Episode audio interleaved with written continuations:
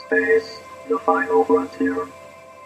This is the Observer's Notebook, the official podcast of the Association of Lunar Planetary Observers. Its mission to explore the solar system, to seek out new observations and data, to boldly go where no podcast has gone before. And now the host of the Observer's Notebook, Tim Robertson. Hello and welcome to episode 94 of the Observer's Notebook, the official podcast of the Association of Lunar and Planetary Observers. I'm Tim Robertson, the host of the Observer's Notebook and also the coordinator of the training program within the ALPO. Thank you for downloading and listening. The ALPO collects and analyzes observations of various solar system bodies and associated phenomenon and publishes detailed reports concerning these bodies in its quarterly publication, the Journal of the Association of Lunar Planetary Observers, also known as Strolling Astronomer. This podcast depends upon donations from you, our listeners, to keep it alive. If you do enjoy what you hear in the podcast, you can donate to it via Patreon by giving as little as $1 a month. If you feel even more generous, for $5, you receive early access to the podcast before it goes public. For a monthly donation of $10, you receive a copy of the Novice Observer's Handbook. And for $35 a month, you receive producer credits on the podcast. You can help us out by going to www.patreon, that's P-A-T-R-E-O-N dot com slash Observer's Notebook. And if you'd like to join the ALPO, membership begins at only $18 a year. For more information, you find us at www.alpo-astronomy.org. And you can also find the ALPO on Facebook. Just search for ALPO Astronomy. And yes, this here podcast has its own Facebook page as well. Just search for Observer's Notebook. If you enjoy what you hear in the podcast, please subscribe. That way you'll never miss another episode of the Observer's Notebook. And now, episode 94 with Solar Observer Extraordinaire Theo Ramakers. Enjoy.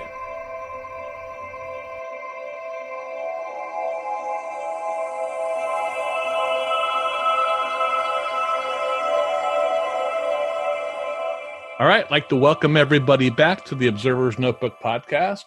We have a special guest today, a solar observer, Theo Ramakers. Welcome to the podcast, Theo. Uh, I'm doing great, uh, Tim, and glad to be here. Great. Now, why don't you give everybody a little back, little background about yourself, where you're from? Uh, I believe you're retired, things like that. Yeah, that's cool. Uh, that's one of the best things. Uh, uh, I uh, I came to this country about 50 years ago, and uh, I come from the Netherlands.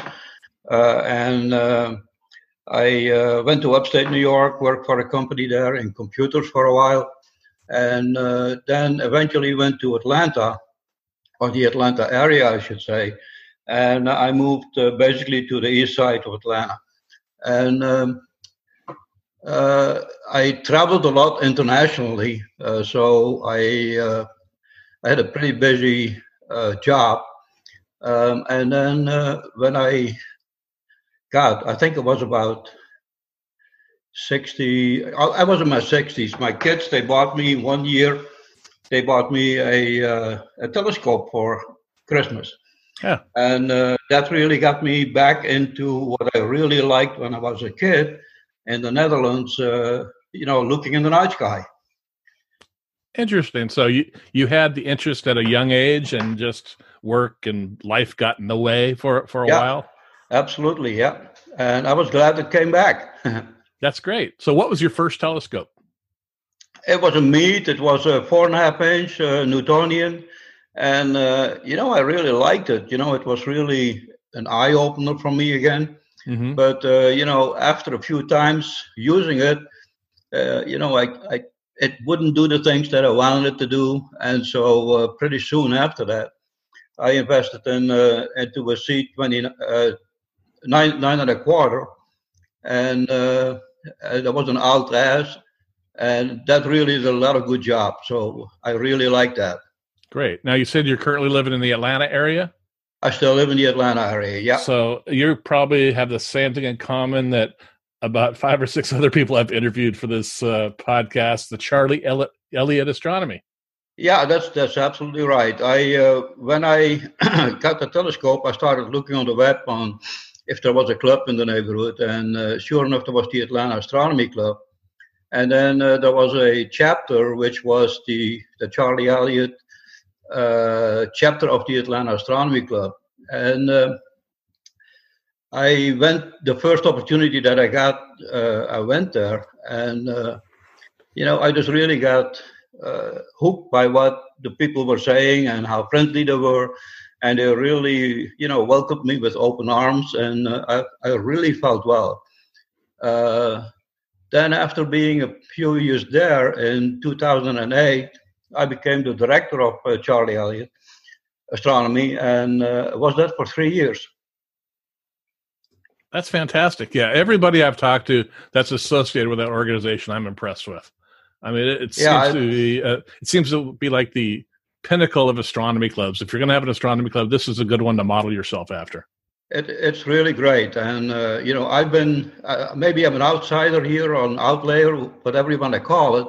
You know, I do solar primarily, and the other ones they have evolved from when we were doing astronomy back in the uh, around 2010, 2008, 11.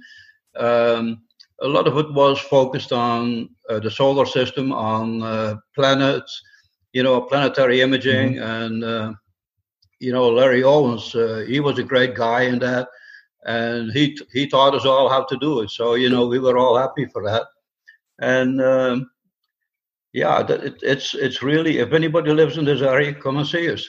That's very good. Now you mentioned solar observing, and I, I tell you, I, every day I see images on my tel- on my on my computer of images of the sun that you have taken. Oh, where wow. did the, where did this interest in solar observing come from? Well, uh, I, am kind of a curious person. You know, I, am always wondering why are things in a certain way, and uh, I that, that that's what got me in computers. And uh, you know, you always are looking for for problems to solve and then to program things and do the things around. And so that is in my blood, I guess, to uh, look for those things that you don't understand and to try to dig into it and find out an answer to it.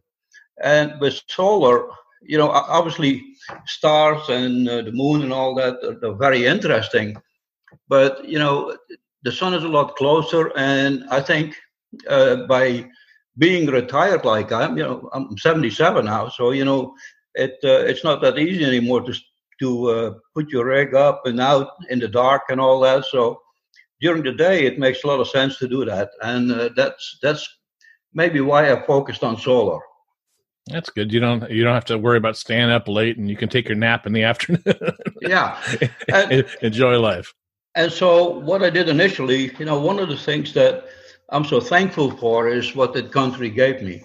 And I really had a great job and I made a good living and uh, I'm pretty happy for that. And I wanted to give something back to the community. So when I was the director of Charlie Elliott in 2008, we really focused very, very heavy on outreach. And uh, we would do outreach events at schools. Uh, there was a buddy of mine, Frank Garner, and I, we teamed up most of the time and we would go to the schools, you know, many, many times a year. You know, I remember in, uh, I think it was 2014 or 2013, I think I did 68 events. And these are not just oh events, goodness. these are days at the school. And so you go to the school, and they have five classes from the morning until afternoon. And uh-huh. so every class you go in, do a presentation, and then you take them outside and let them look at the sun and you explain exactly what they're seeing so they get a pretty good understanding of what it is out there. Yeah, the sun is a great outreach activity for schools because it, yeah. it's easy to see. I mean, it's harder to get the kids back at the school in the evening, you know, but yeah. you you get them whether when they're a captive audience during the day. That's that's that's great. Yeah, and the way we did it is, uh, you know, um, one of the things that I learned pretty quick when I became the director of Charlie Elliott Astronomy was that you really capture the people's attention if you use audiovisual uh, uh, presentations and bring the music in it and, and, and things like that, where you can bring a crescendo where it really is very important and things like that. And that's what we did at Charlie Elliott. I, uh, if you go if you if you're interested, you can go to YouTube. I still have a bunch of videos out of those days there. My handle at that time was uh, CE Orion fan. So it is CE for Charlie Elliott, CE Orion fan, one word, and uh, you'll find uh, the videos that are there. And so look at the, the two missions of Columbus. This was when uh, the Columbus module was delivered to the International Space Station, and I tie that back to Columbus when he made his first trip across the Atlantic. Oh, and cool. uh, and there's some other things that I really try to make it interesting to the kids to follow, and uh, so that that really worked very well, I think. Yeah, out, outreach is so important right now. I mean, it's yeah, it's yeah. unfortunately we are limited in our current health environment of doing any of that right now, which is really terrible. But uh, yeah, and, and the other thing, if you are retired and you have the time, I, I I really do encourage everybody to do that. And you go to the schools, you can spend if you can get a lab hour in the school, you know that's an hour where you can have the full attention if you want if you go to the STEM nights at night, I think they're very restrictive because you know you're one of many. Right. And so they walk by and maybe they they're interested, maybe not. Uh, if you are in a, in, in, a, in a classroom and you have 30 kids, or they bring two classes in one classroom, you have 60 kids, or, or 40 or something like that. Now, really, you can really make it very interesting for these kids to learn something. That's great. That's great outreach. Yep. Wonderful. What what was there an event or something that sparked your interest in astronomy initially? Um, not really. Um, it was uh, well. Obviously, I shouldn't say that. Um, uh, obviously, when I grew up, uh, I'm sorry, when I got into computing, uh, that was in the 60s, and so in the 60s we had obviously the the space program here mm-hmm. in the mm-hmm. United States and the computers that they used in those days, they were pretty much the same what we used in our in our commercial applications. And so there was a, a connection there that, you know, what I did at work, you know, other people here across the Atlantic, they were doing that to bring a, a rocket to the moon, you know? Mm-hmm. Yeah. Okay. So, um, so with astronomy, that was just you think it was just the space program that got you interested. That in... got me, yeah, that got me really interested. And then, and then obviously the the Boy Scouts in the Netherlands, they are uh, they're different a little bit than the, what they are here. Here, there is a lot of parent parents that are involved in that. Over there, at the time when I grew up, it was not. It was just a group of kids, and then there was a leader. And so we went a lot camping under the dark skies, and so we uh, you know, you got to know the uh, constellations and things like that. So there was a lot of uh, nurturing in early days, also, I believe, that uh, got you know got me kind of hooked on that. And then when later on, when I got my telescope, now all of a sudden, you know, hey, now I could do it all, right? And so uh, that's what I try to do. that's great. Now, is there someone that influenced you the most in astronomy or solar astronomy? Yeah, no, not in solar astronomy, but when I came to uh, Charlie Elliott, that first meeting, you know, you're new and mm-hmm. you walk into a dark into a dark room, and uh, it it really was a nice setting the way they did it. It was not lit up. It was kind of when you move in, uh, walk into a movie theater, it was kind of dimmed a little bit, and then the the projector showed some stars or what, and there was some music playing in the background anyway, so you walk in there and you're completely new. You have basically no connection to any of them. Mm-hmm. And uh, so you look around, and all of a sudden I saw this guy sitting in the corner, and big smile on his face, you know, and uh, and I thought, oh wow, go go over there, right? uh, that's what I did. That was John Wood. Okay. Uh, and John Wood, he uh, he he basically was my mentor in the early days of astronomy uh, unfortunately, he passed away in 2010. Uh, I'm sorry. Uh, he was very young at that age, and uh, but we were able to name the field for him. So now, if you look at the map, you will see John Woodfield. So that's our astronomy field. That's great. That's great. Now, how did you get involved with the ALPO? How did I get to with the the ALPO? Okay, obviously one of the members at Charlie Elliott is uh, uh, Ken Shetley, uh, Ken obviously is always there uh, making advertising for Alpo, and mm-hmm. you know, it was less than a year, and I was an Alpo member, so that that came pretty easy. Yeah, Ken has a way of, of pulling people into the organization. That's true. Yeah, yeah, That's he did, and and so uh, that's that's really how I came into the uh, into the outpost. That's that's great. Now, with your Yeah. solar observing, what type of equipment do you use? Um, okay, what do I use? This is interesting too. You asked me about, uh, you know, people that got me interested in solar. When we were doing the solar, uh, I had a, uh, uh, 90 millimeter refractor and I used a solar filter on it. But Frank, Frank Garner, he had a, a hydrogen alpha scope. And uh, that really interested me very much because now I could see a lot more what Right. was happening on the sun. And so, uh, since we were doing so much of it, and I was kind of driving that, uh, one day we had another member in the club, which was uh, Steve Ramsden. And a lot of you people might know him or heard his name. Uh, he is the owner and the manager of uh, Charlie Bates uh, Solar Astronomy Program, a project. And uh, so one one day we were doing an outreach event at Charlie Elliott for a group of schools that were there. And at the end of it, all of a sudden, Steve comes up and he says, Well, we are going to give the first award for the Charlie Bates uh, project here, and we're going to give it to Theo Ramakers. And so he gave me a, uh, a calcium K PST and a cam and a and a, a camera. I think it Oh was a, D- a goodness! DMK. And that's what Steve has done over the years. He always was very uh, Wow. good in that, in getting people's attention and giving the equipment to start with. And so that now I had a calcium K scope, and but it's still not what I really wanted to have, right? I wanted to get the hydrogen alpha. So a Right. couple of years later, I invested in a Solar Max 40 and uh, a double stack, and I'm still using that one. So uh, that really is a great working horse. Yeah. Now you do photography with this equipment, obviously, because I've I've seen your images in Sky Telescope as well.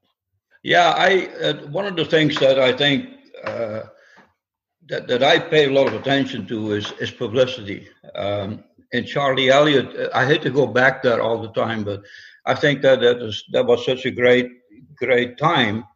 Uh, we used to do a lot of uh, uh, writing articles for the local uh, newspapers. You know, for example, uh, uh, I was in. A member of the the Night Sky Network, and also uh, I was a JP, uh, NASA JPL Solar System Ambassador. Yeah. So am from I. yeah, from 2011 until 2016. And uh, at that time, I was getting at an age where I just felt I couldn't do it all anymore. So Mhm. that's when I quit that. But we did a lot of uh, articles for local newspapers, and uh, uh, as part of the, uh, you're still there. Yeah, I'm still here. Okay, I'm sorry. Uh, as part of the uh, um, uh, Solar System Ambassador Program, I got an invitation to go and see the launch of Curiosity, uh, and that was in 2008. And Yeah. I went to I went there, and I was so excited, and so I wrote a big article about it, and it got published in six newspapers here in the area, and a lot of people liked it. And so uh, other things that we did is like we did ISS crossings in, in uh, of the sun or the moon, Okay. and uh, we we published that. And then my the, the one image that I, or actually it is a sequence that I'm very proud of, is is uh, the ISS crossing of Venus, and we did this at four o'clock in the afternoon, you know, in in full daylight, and so we Oh, had trouble finding Venus. But once we had Venus, now we had to get the SSS, uh, the ISS, and uh, but we got it, and so that was a real great thing. And That's uh, like that- finding a needle in a haystack right there. That's that's tough. yeah, and and that made it. Uh, uh, I'm pretty proud of that. At the Planetary Imaging, uh, what is it? The Plan- Planetary Society, uh, they put it in the blog, and uh, it got a lot of attention there. Fantastic deal. Another thing that that I think was oh, it slipped my mind now. What was I going to say? anyway, That's great. Now, do you do any other observing besides solar? No, my, primarily I do solar, but it's not only the observing that I do. the the interest that I have is like I said in the beginning. It is not just you know uh, looking at the sun and imaging the sun and making. I care less about the pretty pictures than what's behind it. And so what I did is when I started back in, uh, I think it was in 2004, yeah, 14. It was in 2014. That's when I started on.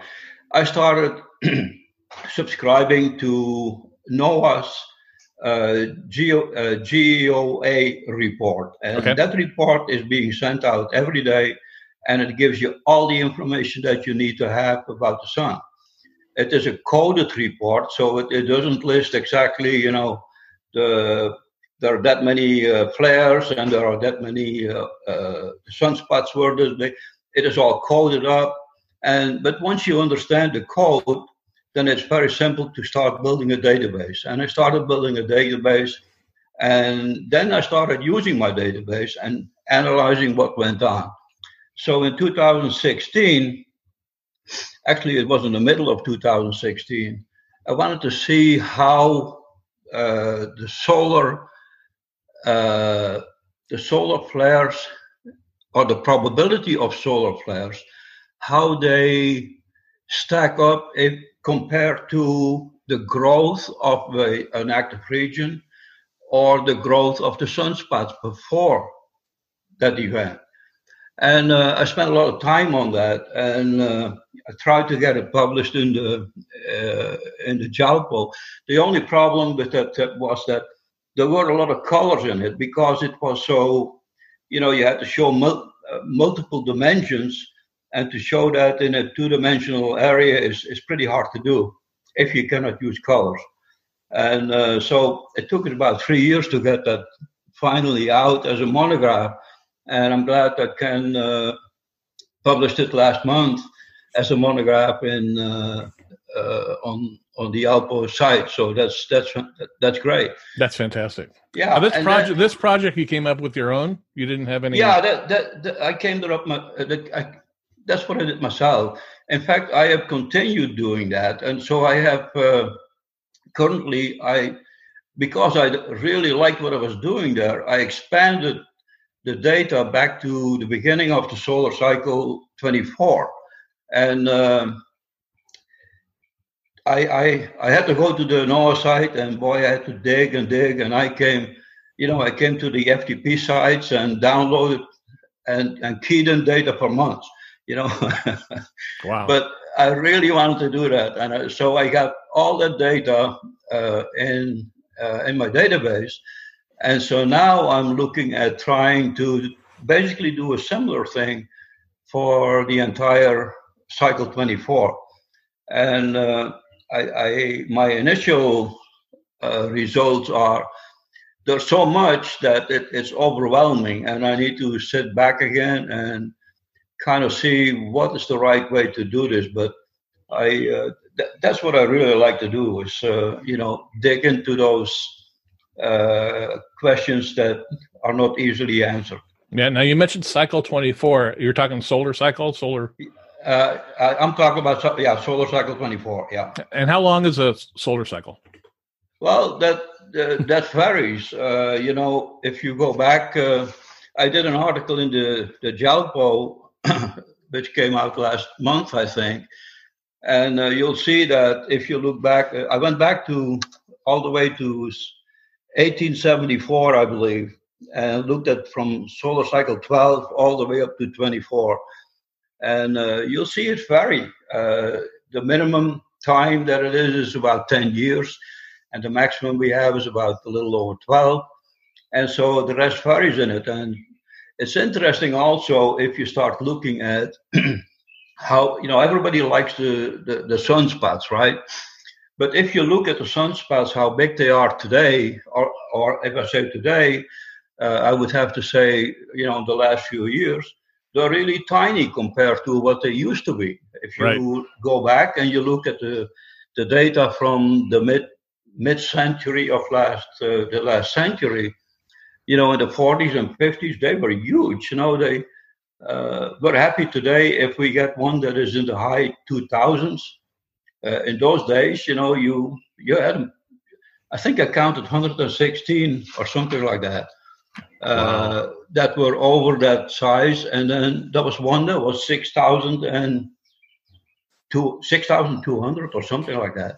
So they were huge in those days, and uh, that that is interesting to see the correlation uh, between the sunspots and the length of the solar system. What was the time between two solar cycles where these big areas started to appear? And uh, so, if, if you're interested in that, look at that article, and uh, it gives you it gives you a lot of information there. Okay, yeah, it's it's interesting. Uh, this solar minimum has been going on quite a while. It seems, in, in my opinion, and I believe right now it's starting to pick up a little bit. Is that what you're seeing? Well, I have my own theories about that, and if I look at uh, the minimum that we had between 22 and 23, uh, I see. Uh, I, I measure one of the, the measuring sticks that I use is the total active region area for a day. So, in other words, if you have multiple active regions, uh, uh, most people they do they count how many there are, how many sunspots there are. I don't do that. Well, I mean, I will I will register the the the wolf number, but, but what I do is I will register the total size of the area and then I add them up for the day, and then that gives me a yardstick of how the sun is doing today. Okay. Uh, and I do that for every day, and so then I do it also for the the rotation, so I can see how rotations how they increase in in activity and go down in activity. And if I look at on the other side, if I look at the minimums, I look at the sun, the, the spotless days for uh, for a period. And if I compare that to uh, what we are having today to what we had in uh, the minimum 23, 24, uh, there were, for example, we had we had five, we had yeah, we had five uh, spotless streaks that were higher than 25 days. So really? we had only three. Okay. Uh, if I look at today, we have eight already. But the big difference between then and now is that of the five, there were three that were really, really big. And the biggest ones that we had in that period was uh, 44 days, 51 days, and 52 days. Whereas today, in the, in the current minimum, we have uh, the maximum that I have, and and my numbers are different than what maybe other people have because I use uh, the Space Weather Prediction Center's uh, numbers rather than the the numbers that come from Belgium. So, uh, the, and then today we have 30, uh, 43 and 36. That's what I got today compared to the, the 51, 52, and 44. So I am still looking for some real long uh, streaks to happen. And if I compare that time wise on the, the scale of time, then we are doing really long already now, but I haven't seen those long periods yet. And so I'm still hoping and, and looking for a streak that is going to be longer than the 36 or the 44 that we uh, 43 that we have so far. Right. So wow. Uh, it's I think it's going to be a little long. Okay. Now your your observations that you do daily, what type of instruments do you use and what wavelengths are you observing in? Yeah, my standard my standard setup is uh, that I like I said, I still have the old uh, PST from Steve Ramsden and I need to get it uh, uh, it needs some tender loving care. I need to get it resurfaced. You know, the the surfaces are getting corroded. I'm, I'm now talking about the optics, right? The optic filters, and so I need to send that in and have that done. But that, that's for the calcium K, and then on the hydrogen alpha, I used the the Solar Max 40. It, it's a small scope, but it's a real workhorse, and uh, uh, I have had no problems with it for about eight years, at which time the blocking filter started to corrode also. And so I had that refurbished and uh, they sent it back, and now it works like new again. And then for white light, I use a, uh, a Stellarvue uh, 90 millimeter uh, refractor, and I have a man a homemade filter for it. Uh, I like the the solar filters that they sell, but you know what I really like is I I like a lot of light, and what what the current what the solar filters have that you buy in the in the regular uh, uh, shops is is typically five micron, and so it takes away a lot of the light so that it is safe for you to look through it with your regular eyes, so right. you don't you know you don't uh, damage your eyes. What what I do is I like to get very short exposure times because that will take away a lot of the distortion that the uh, higher atmosphere gives us. And so I use a 3.8 micron filter that is not safe for visual viewing, uh, but it's, it, it does wonders with, you know, with your uh, uh imaging uh, because you get so much light. Okay. Now, do you use the same? I, oh, okay. I'm sorry. No, and then uh, as a mount, I have uh, I have a uh, what's it called, a Skywatcher EQ six, and that has served served me very well. So. Uh, uh, that's about the setup that I use. Okay, is it permanently mounted? Do you have an observatory, or do you have to lug everything out every day? Well, when I was living in, uh, when I started uh, with Charlie Elliott, I lived in Social Circle, which is about 15 miles to the east from here. And uh, I built an observatory there. And then, you know, when I uh, got retired and all that, we wanted to scale down with the house. The house was too big. I, uh, the guy that bought the house, he said, you know, what about your shed there? And I said, well, what do you, I'd like to take that with me. He said, I like it too. I said, I said, well, you buy the house, you keep it. so I left my observatory there and uh, today I just have three spots marked on the on the concrete. Uh, that's where the legs from my uh, tripod go. And if I put it there and I mount my uh, telescope, it is exactly polar aligned. Hmm. So it, it at least let me put it this way: it's it's enough polar aligned for solar observing. Yeah, you don't have to worry about long exposures when you're taking pictures of the sun. That's right. So uh, you know, I deal with, you know, uh, half a minute or so, and then that's it. And then I got everything I want. Wow. But uh, yeah, that's what I do. And then, uh, yeah, let me see. Do you use the same camera on all the scopes, or do you have different cameras? no, cameras? I, I, I started off initially with a, uh, a Philips, uh, the ToUcam and uh, that served me well when I started initially with with planetary imaging and that. That's what I used in that. Then I bought a DMK, uh, and uh, in fact I had had two DMKs, and I still have them both. but I ended up uh, with a actually with two ZWO cameras.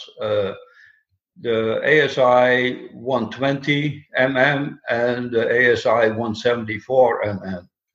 Uh, I like the 174, but it has a little bit big, big of a pixel. It's uh, it's about 5.4 mic, and uh, but then the 120 is a lot smaller, and so uh, the 120 gives a lot more resolution. But the problem is it it's uh, it creates very fast Newtonian rings, and so you need to uh, make flats and all that stuff to get rid of that, and so it is a lot more work. But uh, those are the cameras that I use: two DMKs and uh, and two Zoos. Okay, yeah, it's it's impressive. I mean, uh, it's I've always tried to you know get out every night, and but you do this every single day. I, I mean, try. It, I try. It's, it, it's is it frustrating when you go out? Because I think I've joked with you on Facebook about this, where it looks like the same photograph you've just posted the same day three days in a row, because because there's nothing on the sun. Is it frustrating to you sometimes when you do the setup and take the images and there's nothing? No, that it, it, no, it's not at all. It's not frustrating at all. And let me tell you why. Okay, and I come back again to the curiosity in me that that, that I always show. Um, even if the sun is, it, it, looks like it's a spotless day, and it is not because if you really start looking and dig into it, uh, there's a lot of activity going on, and uh, you have these little areas on the sun that even in solar minimum show up, and particularly if you have an hydrogen alpha or a calcium K uh, telescope, uh, you see these areas, and, and some of them are reverse polarized. And so that brings me to another study that I'm doing right now. I started since uh, the beginning, uh, since the middle of uh, the last uh, maximum, I kept looking for reverse polarized areas. Okay, so I started looking for cycle 25 indications.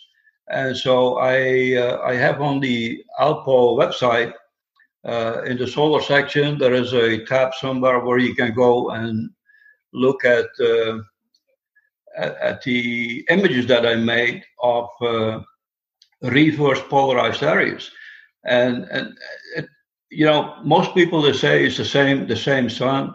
And to me, it's totally different because you'll see this little, this little area that's reverse polarized, or cycle 24 polarized, you know. Uh, and so you you make out with what you can, and, and right. that's what I'm doing. I uh, I really milk the cow to the end, right? well, no data is actual data. You know that's yeah, the thing. That, if you it, it's, it's it's you're still coming to a conclusion. and You're looking for the activity, and yeah, it's like yeah, the more you look, the more you see. Yeah, and then and then you start uh, measuring them. I do all the measuring myself. You know, I, I use WinJUPOS for that. I, uh, I started using WinJUPOS very, very early on uh, in my imaging areas. And so I log all that stuff and then I measure the image and see exactly where they are on the solar disk.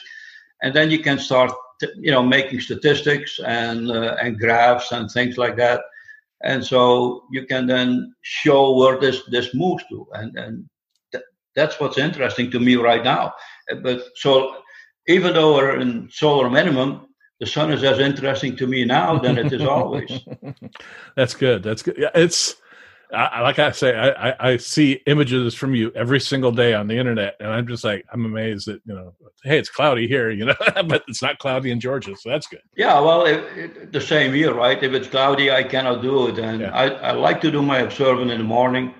Uh, the afternoon, there's always something else to do, but right, you know, if I can, then I make then I make my images, and if there is something interesting for, if there's an interesting uh, prominence or something like that then I'll do that too. I, in fact, I, I, early on have some some very interesting prompts. So uh, where I caught some CMEs, you know, mm-hmm. uh, uh, leaving the sun, and you make an uh, animation. From, yes. Yeah, you make an animation from that, and that's cool, you know. So you're an amateur astronomer. You're not a professional, and you're doing actual science of the sun. Uh, I try to. well, it, it, sounds to me like you are. I mean, it's like a research project that you're working on. It's amazing. Yeah, it's. I'm always. I'm. I'm always interested in learning more, and uh, if I can teach myself, then that's great. If others help in that, that's even better. Uh, and if I can inspire other people, then that's even better than that. That's fantastic too. Wow. Do you have any other information you want to share with our listeners? Uh, let me quick. No, I, I talked about uh, my. Uh, no, I oh, talked okay. about reverse polarized areas that I'm working on right now.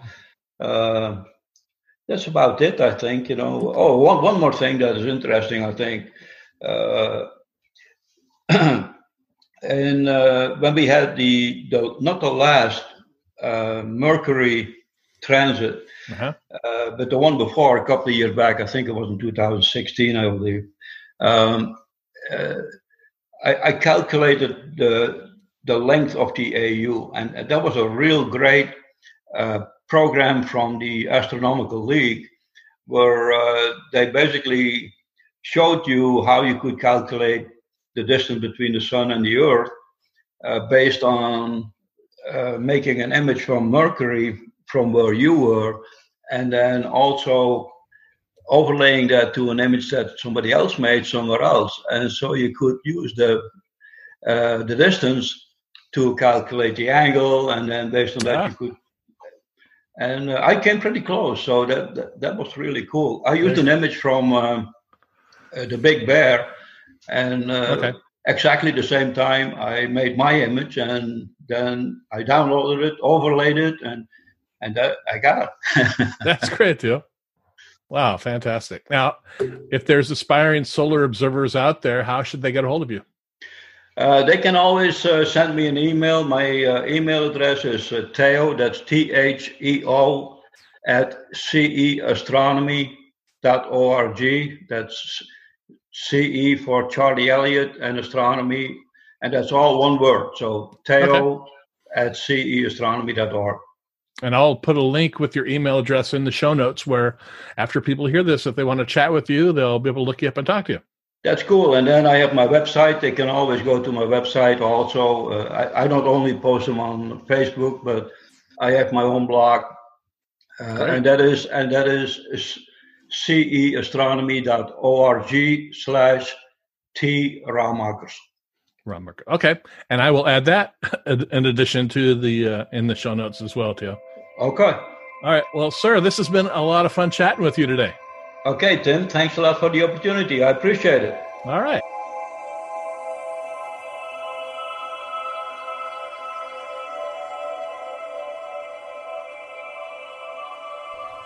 All right, that'll do it for this episode of the Observer's Notebook Podcast. I again want to thank our special guest, Solar Observer Theo Ramakers, for coming on the podcast today. It was a lot of fun. I hope you enjoyed it. We upload a new episode of the Observer's Notebook on the 1st and 15th of every month.